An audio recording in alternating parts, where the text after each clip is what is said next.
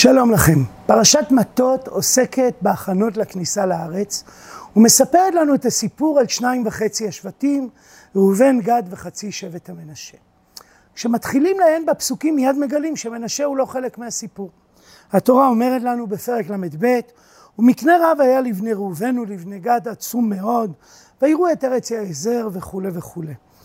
מנשה בכלל לא מופיע, הסיפור מכוון לראובן וגד. וגם בהמשך כשמשה כועס מאוד, כשהם משיבים, ויאמר משה לבני גד ולבני ראובן. כל השיחה מתנהלת סביב ראובן וגד, ומנשה בכלל לא נזכר. זה נראה, לפי הפסוקים, שלראובן וגד יש מקנה עצום. כשהם מגיעים לעבר הירדן, הם מזהים את הפוטנציאל הכלכלי ומעדיפים להישאר בעבר הירדן. לאחר שמשה כועס עליהם, מציעים הצעת ביניים, שאומרת אנחנו נצא בראש הלוחמים, אבל נוכל אחר כך לחזור לבתינו שיהיו בעבר הירדן המזרחי. ושוב, מנשה לא נזכר לאורך כל הפרשה, הוא מופיע פתאום ממש אחרי שסוגרים את כל העניינים, כשעוד סוגרים אותם שוב מופיעים רק ראובן וגד, כך למשל בפסוק ל"א, ויענו בני גד ובני ראובן, את אשר דיבר אל עבודה, אל עבדי, אדוני אל עבדיך כן נעשה וכולי וכולי, אבל בביצוע פתאום הם מופיעים. ויתן להם משה לבני גד ולבני ראובן ולחצי שבט המנשה בן יוסף את ממלכת סיחון וכולי וכולי. ובתיאור מדויק יותר, ויבנו בני גד את דיבון ואת עטרות ואת ערוער וכולי וכולי, ובני ראובן בנו את חשבון ואת אלעלה ואת קרייתיים וכולי וכולי, ובסוף הפרשה וילכו בני מכיר בן מנשה גלעדה, וילכדוה, ויורש את האמורי אשר בה, ויתן משה את הגלעד למכיר בן מנשה וישב בה. ויאיר בן מנשה הלך וילכוד את חבותיהם, חבות יאיר, ונובח הלך וילכוד את קנת וכולי וכולי. כלומר, שבט מנשה לא מופיע בכלל בכל תהליך הבקשה, אבל כשמגיעים אל הביצוע, פתאום הוא מופיע והוא מקבל גם הוא נחלה בעבר הירדן. רמב"ן שחש בבעיה נתן לה פתרון טכני, והתשובה שלו הייתה כזו, מכיוון שמשה כבר נעתר לבקשתם של שני השבטים והסכים לתת את עבר הירדן, הרי שהארץ הייתה גדולה מדי והוא פחד שהיא תהיה שוממה ולכן הוא הזמין אנשים נוספים להצטרף אל העסקה הגדולה. הוא בדק, הוא בחן איזה, איפה יש אנשים בעם ישראל שיש להם מקנה רב, וחצי שבט המנשה היה לו מקנה רב, ולכן נוצר הקשר הזה, והם עברו להתגורר עם ראובן וגד בעבר הירדן. הפתרון של הרמב"ן הוא פתרון מבחינת הפשט בעייתי בהרבה מובנים, ננסה להתחיל בנקודה מתוך פרשתנו ולאט לאט נראה שהוא לא יוכל לפתור את הבעיה. ההבדל או הבעיה הקשה בפירושו של הרמב"ן הוא ההבדל הגדול בין ראובן וגד לחצי שבט המנשה. בעוד שאצל בני ראובן ובני גד כתוב שהם בונים, כך למשל לגד, כתוב ויבנו בני גד את דיבון וכשאני אומר ויבנו בלשון מקראית זה בהחלט יכול להיות הרחיבו, שיפצו, לא חייב להיות שפירושו לבנות מן היסוד. גם לגבי בני ראובן כתוב ובני ראובן בנו את חשבון ואת אל הלב וכולי. אבל לגבי שבט מנשה כתוב שהם נלחמו על שטחם. כתוב וילכו ביניהם אחיר בן מנשה גלעדה וילכדוה ויורש את האמורי. כלומר הארץ לא הייתה פנויה ושוממה והיה צריך להחליט מה עושים איתה כדי שהיא לא תישאר ריקה מאדם ואז משה פנה אל חצי שבט המנשה או להפך ונסגרה העסקה אלא היה צריך לכבוש את השטח ובאמת השורש וילכוד שעניינו מלחמה מאפיין רק את שבט מנשה פה בסיפור.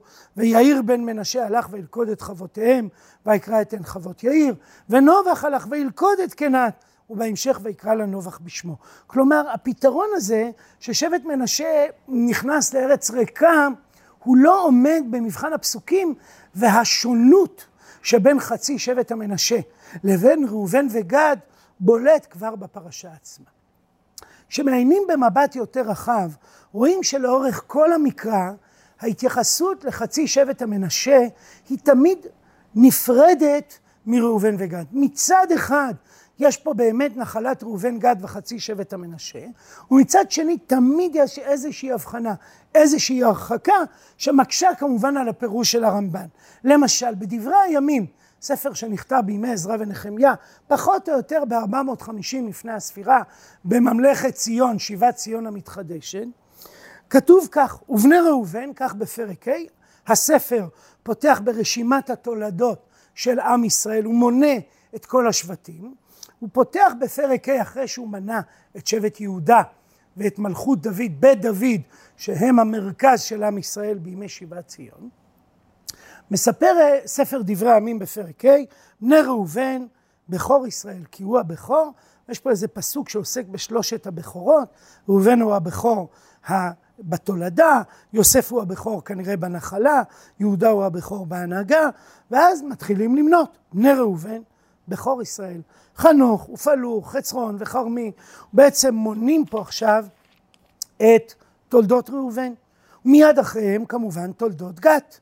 למה גד אחרי ראובן? משום שפרק ה' מכוון לעבר הירדן. ומכיוון שראובן פתח את הרשימה כי הוא הבכור, מיד עברו לגד, ובני גד לנגדם, ישבו בארץ הבשן הצלחה, ויש פה רשימה. למה אנחנו מצפים עכשיו? לבני חצי שבט המנשה. ולא היא, פתאום עובר הכתוב לספר על מלחמה. מלחמה בעבר הירדן. בני ראובן וגדי וחצי שבט מנשה, מספרים עליהם אבל עדיין לא מנו את תולדות שבט מנשה. מן בני חיל, אנשים נושאי מגן וחרב דוחי קשת, ועשו מלחמה עם העבריים, ואז הם, ויעזרו עליהם, ואז וכל שעמהם כי לאלוהים זעקו במלחמה, ונעתור להם כי בטחו בו, וישבו מקניהם. כלומר, מספרים פה על ניצחונות של אנשי עבר הירדן, ראובן, גד וחצי שבט המנשה, כנגד אויביהם, לאחר שהם פנו לקדוש ברוך הוא. אבל מנשה עדיין לא זכה לפירוט התולדות שלו. מיד אחרי המלחמה, אכן נעשה הסדר, חוזר הסדר על כנו, ובני חצי שבט מנשה ישבו מארץ הבשן עד הבעל, כך בדברי הימים א' ה', חוזרים לתאר, אה, חוזרים לרשימה ומתארים את ראשי שבט מנשה. ומיד אחר כך, וימלאו באדוני אלוהים ויזנו אחרי אלוהי עמי הארץ, אשר השמיד אלוהים מפניהם, והר אלוהי ישראל את רוח פול מלך אשור, וכולי וכולי, ויגלם לראובני, לגדי, לחצי שבט המנשה. שימו לב למבנה המוזר של פרק ה', מונים את תולדות ראובן וגד, עוברים לתיאור מלחמה מוצלחת מאוד של ראובן גד וחצי שבט המנשה, חוזרים לבני מנשה לרשימות, חוזרים לסיפור מלחמה. כלומר, יש פה איזה מבנה מסורג בפרק, שהרבה יותר פשוט והרבה יותר טבעי למנות בהתחלה את כל התולדות של ראובן, גד, חצי שבט המנשה, ואז לקבץ יחדיו את שני סיפורי המלחמה המוצלחת והנחשלת של שניים וחצי השבטים. אנחנו רואים פה בספר דברי הימים, שנכתב בימי שיבת ציון, שתמיד לבני מנשה הם חלק מהסיפור, אבל הם גם לא, הם נפרדים. הם חלק מהיחידה הזו, שנקראת שניים וחצי השבטים, אבל האמת היא שתמיד יש אליהם יחס מיוחד. הפירוש של הרמב"ן לא יעבוד פה. כלומר, לתאר את המהלך כמהלך של רגע אחרון, זה אולי יכול לעבוד בספר במדבר, בפרשת השבוע שלנו, זה פחות יעבוד בדברי הימים, לעניות דעתי, גם בפרשת השבוע זה לא מצליח במיוחד. אבל התמונה, ולא נעבור על כל המקומות שבהם נמצא שבט מנשה, אבל התמונה הזו ממשיכה גם ביהושע פרק כ"ב. ספר יהושע בפרק כ"ב יש שני חלקים. החלק הראשון הוא החלק של הפרידה מיהושע. והחלק השני הוא הסיפור עם המזבח שבונים בעבר הירדן, וכמעט מביא לכדי מלחמת אחים.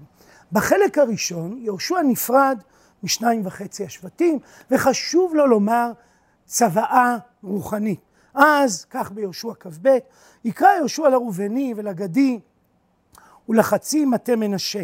הם ביחד, הוא מדבר עליהם, אתם שמרתם את כל אשר ציווה, ותשמעו בקולי, לא עזבתם את אחיכם, שמרתם את מצוות אדוני אלוהיכם, ועתה הניח אדוני אלוהיכם, רק שמרו מאוד לעשות את המצווה ואת התורה. אתם עוברים לעבר הירדן, הכל נעשה כפי שסוכם, עברו לכם לבתיכם בעבר הירדן המזרחי, אבל תזכרו לשמור את התורה. ויברכם, שניים וחצי השבטים, וישלחם, וילכו אל העולם. פתאום סצנה חדשה. ולחצי שבט המנשה נתן משה בבשן, ולחציו נתן יהושע עם אחיהם, וגם כי שילחם יהושע אל עליהם ויברכם. כאילו יש פה איזו ברכה מיוחדת, כפולה בעצם, לחצי שבט המנשה. והוא אומר להם בנכסים רבים, רבים שובו אל העולכם, במקנה רב מאוד. גם פירושו של הרמב"ן סובל מן הפסוק הזה, משום שנראה שהמקנה הגיע אחרי המלחמה, אחרי שהם זוכים בנכסים רבים, במקנה רב. אז, והוא אומר משפט מאוד מוזר, חילקו שלל אויביכם עם אחיכם. משפט מאוד מוזר שיש עוד לברר אותו. החלק השני עוד יותר. מצד אחד, הכתוב כל הזמן אומר שמי שבנה את המזבח הם שניים וחצי השבטים. למשל, כך בפרק כ"ב בספר יהושע פסוק י', ובני ראובן ובני גד, וחצי שבט המנשה, ויבנו בני ראובן ובני גד, וחצי שבט המנשה, שם מזבח על הירדן. והדבר הזה מעורר אה, כעס עצום במשלחת בראשותו של פנחס בן עזר בן אהרון הכהן, האיש הקנאי הגדול, יש למשלחת צבע של מלחמה, יוצאת לברר מה קרה. כשמתחילים לדבר, אכן מדברים שניים וחצי השבטים, מדברים על זה, כן, אם לא מדאגה מדבר עשינו, את זאת לאמור מחר, כי אמרו בניכם לבנינו לאמור, מה לכם אל אדוני ישראל? וגבול נתן אדוני בינינו, יש את הירדן, אתם לא שייכים אלינו, אז לכן בנינו את המזבח. אבל אם נדייק בפסוק, מנשה נעלם. שימו לב למשפט הבא, וגבול נתן אדוני בינינו וביניכם, בני ראובן ובני גד, את הירדן, אין לכם חלק באדוני, וכולי וכולי. וגם בהמשך, מצד אחד מופיעים פסוקים שכולם ביחד, ומצד שני מופיעים פסוקים, למשל, וישוב פנחס בן עזר, בן עזר הכהן, והנשיא מאת בני ראובן ומאת בני גד. מה עם בני מנשה? מארץ גלעד, בני מנשה לא מופיעים. מה בדיוק קורה פה בתוך התמונה? פתרון אחד אה, של השומרוני תרגום השומרוני, היה פשוט להוסיף בפרשה שלנו בכל פסוק את משה רבנו, את אה, שבט מנשה. כלומר, בכל מקום שכבר בתחילת הסיפור, כבר בפרק ל"ב, ומקנה רב היה לבני ראובן ולבני גד, תרגום השומרוני הוסיף, ולבני מנשה. האם זה באמת פותר את הבעיה? אני חושב שלא. אני חושב שכשאנחנו מעמיקים בסיפורו של שבט מנשה, אנחנו חשים שהוא דמות חריגה בסיפור, שהוא חלק מן החבורה, אבל גם נפרד ממנה. והתרגום השומרוני שנוטה להרמוניזציה ידועה, שכתבו עליה הרבה, מוסיף פה ולכאורה מחליק את הבעיה, אבל הבעיה בפרשה קיימת, מה בדיוק קורה פה עם שבט מנשה. היו פרשנים, חוקרי מקרא, וגם יהודה אליצור, שהלכו לכיוון של גלי אה, ירושה של עבר הירדן, אולי ראובן וגד עשו את זה ראשונים, אולי מנשה אחריהם, אולי להפך, מנשה עשה את זה ראשון, ראובן וגד עשו אחריהם, כתבו על זה מאמרים רבים, ויהודה אליצור גם הוא כתב מאמר שלם בנושא. אני אבקש ללכת בכיוון יותר ספרותי, רעיוני, שאינו מחליף את הפתרונות הדיאכרונים, אבל בהחלט נופח בהם משמעות יותר ערכית או רוחנית. לשם כך אני מבקש לשאול, מה אנחנו יודעים על שבט מנשה? כשאני מעיין בפרשיות ספר במדבר, שבט מנשה בולט כבר בפרק כ"ז, בסיפור בנות צלופחד. הכתוב מתאר, ותקרבנה בנות צלופחד, בן חפר, בן גלעד, בן מכיר, בן מנשה. מה מטריד אותם? נחלה בארץ ישראל. כלומר, יושבות פה בנות צלופחד, המזוהות כצאצאיות לשבט מנשה, ומוטרדות מאוד מן העובדה שאביהם מת, וממילא הדין שרק הבנים יורשים לא יתקיים כי הם רק בנות, ולכן הנחלה תעבור לבית אב אחר.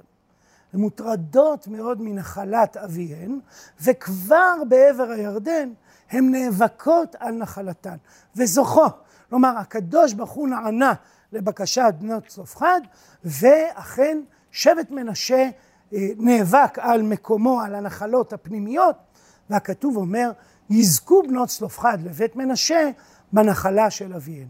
אבל הסיפור ממשיך גם בפרק ל"ו. פרק ל"ו, הבעיה היא כבר לא של בנות צלופחד, הבעיה היא של כל שבט מנשה. ויקרבו ראשי האבות למשפחות בני גלעד, בן מכיר, בן מנשה, משפחות יוסף, וידברו לפני משה.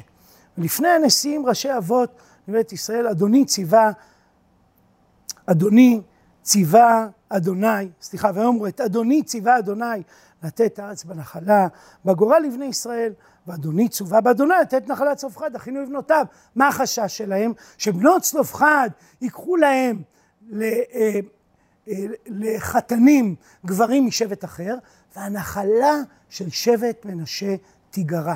למה תיגרע לחתנים? כלומר, שימו לב שיש פה אפיון מיוחד לשתי קבוצות. קבוצה אחת מוותרת על הנחלה בארץ, ראובן וגד, פרשת השבוע שלנו. וקבוצה שנייה נאבקת על הנחלה בארץ. היא נמצאת כאן, אבל היא כל הזמן עסוקה בנחלה. ואם התחלנו בסיפור מקומי של בנות צלופחד, שבעצם נאבקות על הנחלה של אביהן, בא הסיפור בפרק ל"ו ואומר, רגע, שבט מנשה אינו מוכן לוותר על נחלתו. אולי זה לא מקרי, שמשה רבנו מצרף חלק מן השבט, שאהבת ארץ ישראל, שדאגה לנחלה שלו בארץ, מעסיקה אותו מאוד מאוד, לקבוצה ההפוכה, ההופכית, שבעצם נחלה בארץ ישראל אינה מעניינת אותה. המחשבה הזו, שאפשר עכשיו אולי לפתוח אותה, מובילה אותי לעיין בסיפור לידתו של מנשה. סיפור לידתו של מנשה מתאר לנו תהליך מנטלי נפשי שעובר משה. משה עובר תהליך של אבל על הפרידה מבית אביו, והדבר ניכר ממש בילדים שלו. כתוב אומר בספר בראשית, פרק מ"א, וליוסף יולד שני בנים, שני בנים בטרף תבוא שנת הרעב אשר עדה לו אסנת וכולי. ויקרא יוסף את שם הבכור מנשה, כי נשני אלוהים את כל עמלי ואת כל בית אבי.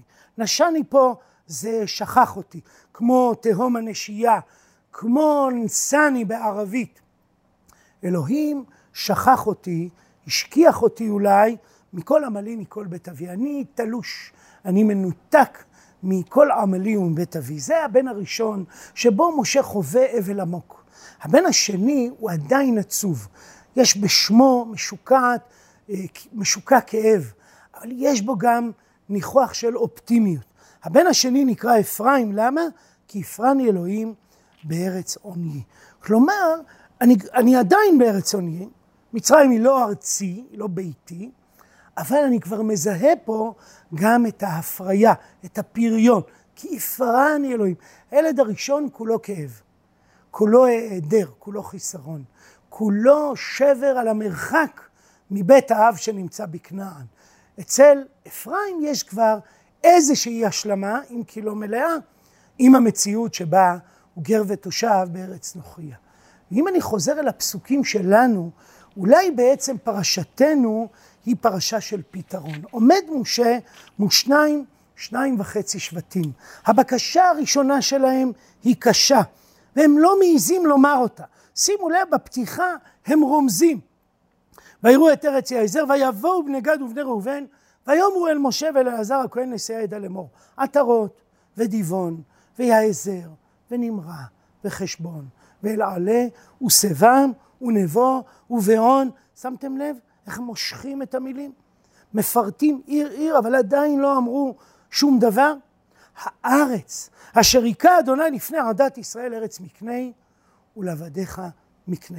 הם לא מעיזים לבקש, הם שמים את הנתונים לפני משה. אנחנו, יש לנו מקנה, והארץ היא ארץ מקנה. יש פעמים רבות בתנ"ך שאנשים לא מעיזים לבקש בקשה באופן ישיר, הם רומזים. כך למשל, במלכים ב' פרק ב', כאשר מבקשים אנשי יריחו מאל, מאלישע לרפא את המים הרעים של יריחו, לאחר שהיא נבנתה הרי בחטא, שהרי אסור היה לבנות אותה, הם לא מעיזים לבקש את הבקשה באופן ישיר. הם אומרים, הננה מושב העיר טוב. כאשר אדוני רואה, והמים רעים והארץ משקה לי. אלישע מבין, מיד מבקש צלוחית מים, הוא פותר את הבעיה. אבל בקשה לא ישירה מבטאת פעמים רבות מבוכה, חשש. שני, שני השבטים, ראובן וגד, חולמים כמו כל עם ישראל על ארץ ישראל כבר 40 שנה. והנה הם מגיעים לעבר הירדן, והם רוצים להישאר מאחור. הם לא מעיזים לבקש, הם רומזים. משה מבין ומיד כועס עליהם, כן? סליחה, משה שותק, ואז הם מבקשים באופן ישיר. ויאמרו, אם מצאנו חן בעיניך, יותן את הארץ הזאת לעבדיך לאחוזה, אל תעבירנו את הירדן. הבקשה הראשונה שלהם היא להישאר בעבר הירדן מבלי לחצות את הירדן, מבלי לעזור לעם ישראל במלחמה. כשמשה כל כך כועס, כל כך זועם, אז הם מציעים כהצהרה ממצעת, בהצעת פשרה, שהם יצאו בראש הלוחמים. ובעצם, אם זה היה תלוי בהם, הם היו נפרדים כבר בשלב הזה מעם ישראל. התמונה הזו היא תמונה מאוד קשה. אולי משה, מעבר להסכם שהם יהיו חלוצים, מציע פה לעשות פעולה נוספת, ולצרף אליהם חצי שבט, כדי שייווצרו, יהיה קשרי דם עמוקים בתוך אותו שבט. ואיזה שבט? שבט שהאוריינטציה הבסיסית שלו היא ארץ ישראל. תשאלו אותי איך זה יכול להיות. תסתכלו על יהודים באמריקה ובמקומות שונים, ציונים כל כך, אוהבים את הארץ, אבל נותרים שם בגולה. האם זה מציאות אנושית? ודאי. ומשה יוזם את המהלך, ולכן צריך ללכוד את הארץ כדי שיהיה מקום למנשה. התמונה הזו ששבט מנשה לוכד את הרב מלמדת שאין ערים פנויות נוספות. צריך לעשות פעולה מכוונת של לכידת ערים ושליחה של מחצית שבט אל עבר הירדן כדי שישמש זיקה. ממילא פתאום הפרשיות מתבהרות. עומד יהושע ונותן צוואה מיוחדת למנשה. מדוע? כי מנשה לא רצה לעבור לעבר הירדן. לכן פתאום הם נמצאים ולא נמצאים בסיפור המזבח. כי כשאומרים וגבול נתן אולי בינינו וביניכם, זה מאוד נכון למי? לראובן וגד. זה לא כל כך נכון למנשה, משום שמנשה נמצא בקשרי דם וקשרי אה, ערכים עם ארץ ישראל, ולכן הם מופיעים כחלק מחטיבת עבר הירדן, אבל לא מופיעים ברגעים מסוימים בדיאלוג, משום שלהם לא היה צורך במזבח הגדול. ושימו לב עכשיו לדברי הימים, עוברים מאות שנים ועדיין מבחינה ספרותית יש את ראובן וגד ומנשה בנפרד. ובתווך סיפורי מלחמות. כשהם מצליחים ויעזרו אל האלוהים, אז הסיפור הוא משותף. וכשמנשה לא מממש את תפקידו, אין זיכרון אלוהים שם בדברי הימים פרק ה', וממילא המלחמה מסתיימת בכישלון. יכול להיות שפרשתנו מגלה את סודו של שבט מנשה כפתרון גדול לבעיה. יכול להיות ששבט מנשה הוא הגרעין התורני הראשון בעצם, שנשלח דווקא לעבר הירדן, כדי לשמר קשר עם אנשים שהחליטו לגור בעבר הירדן, ויש חשש גדול שאט אט הם ייפרדו, ואכן ראובן וגד לא מופיעים בשירת דבורה. הם לא באים לסייע לעם ישראל במלחמה.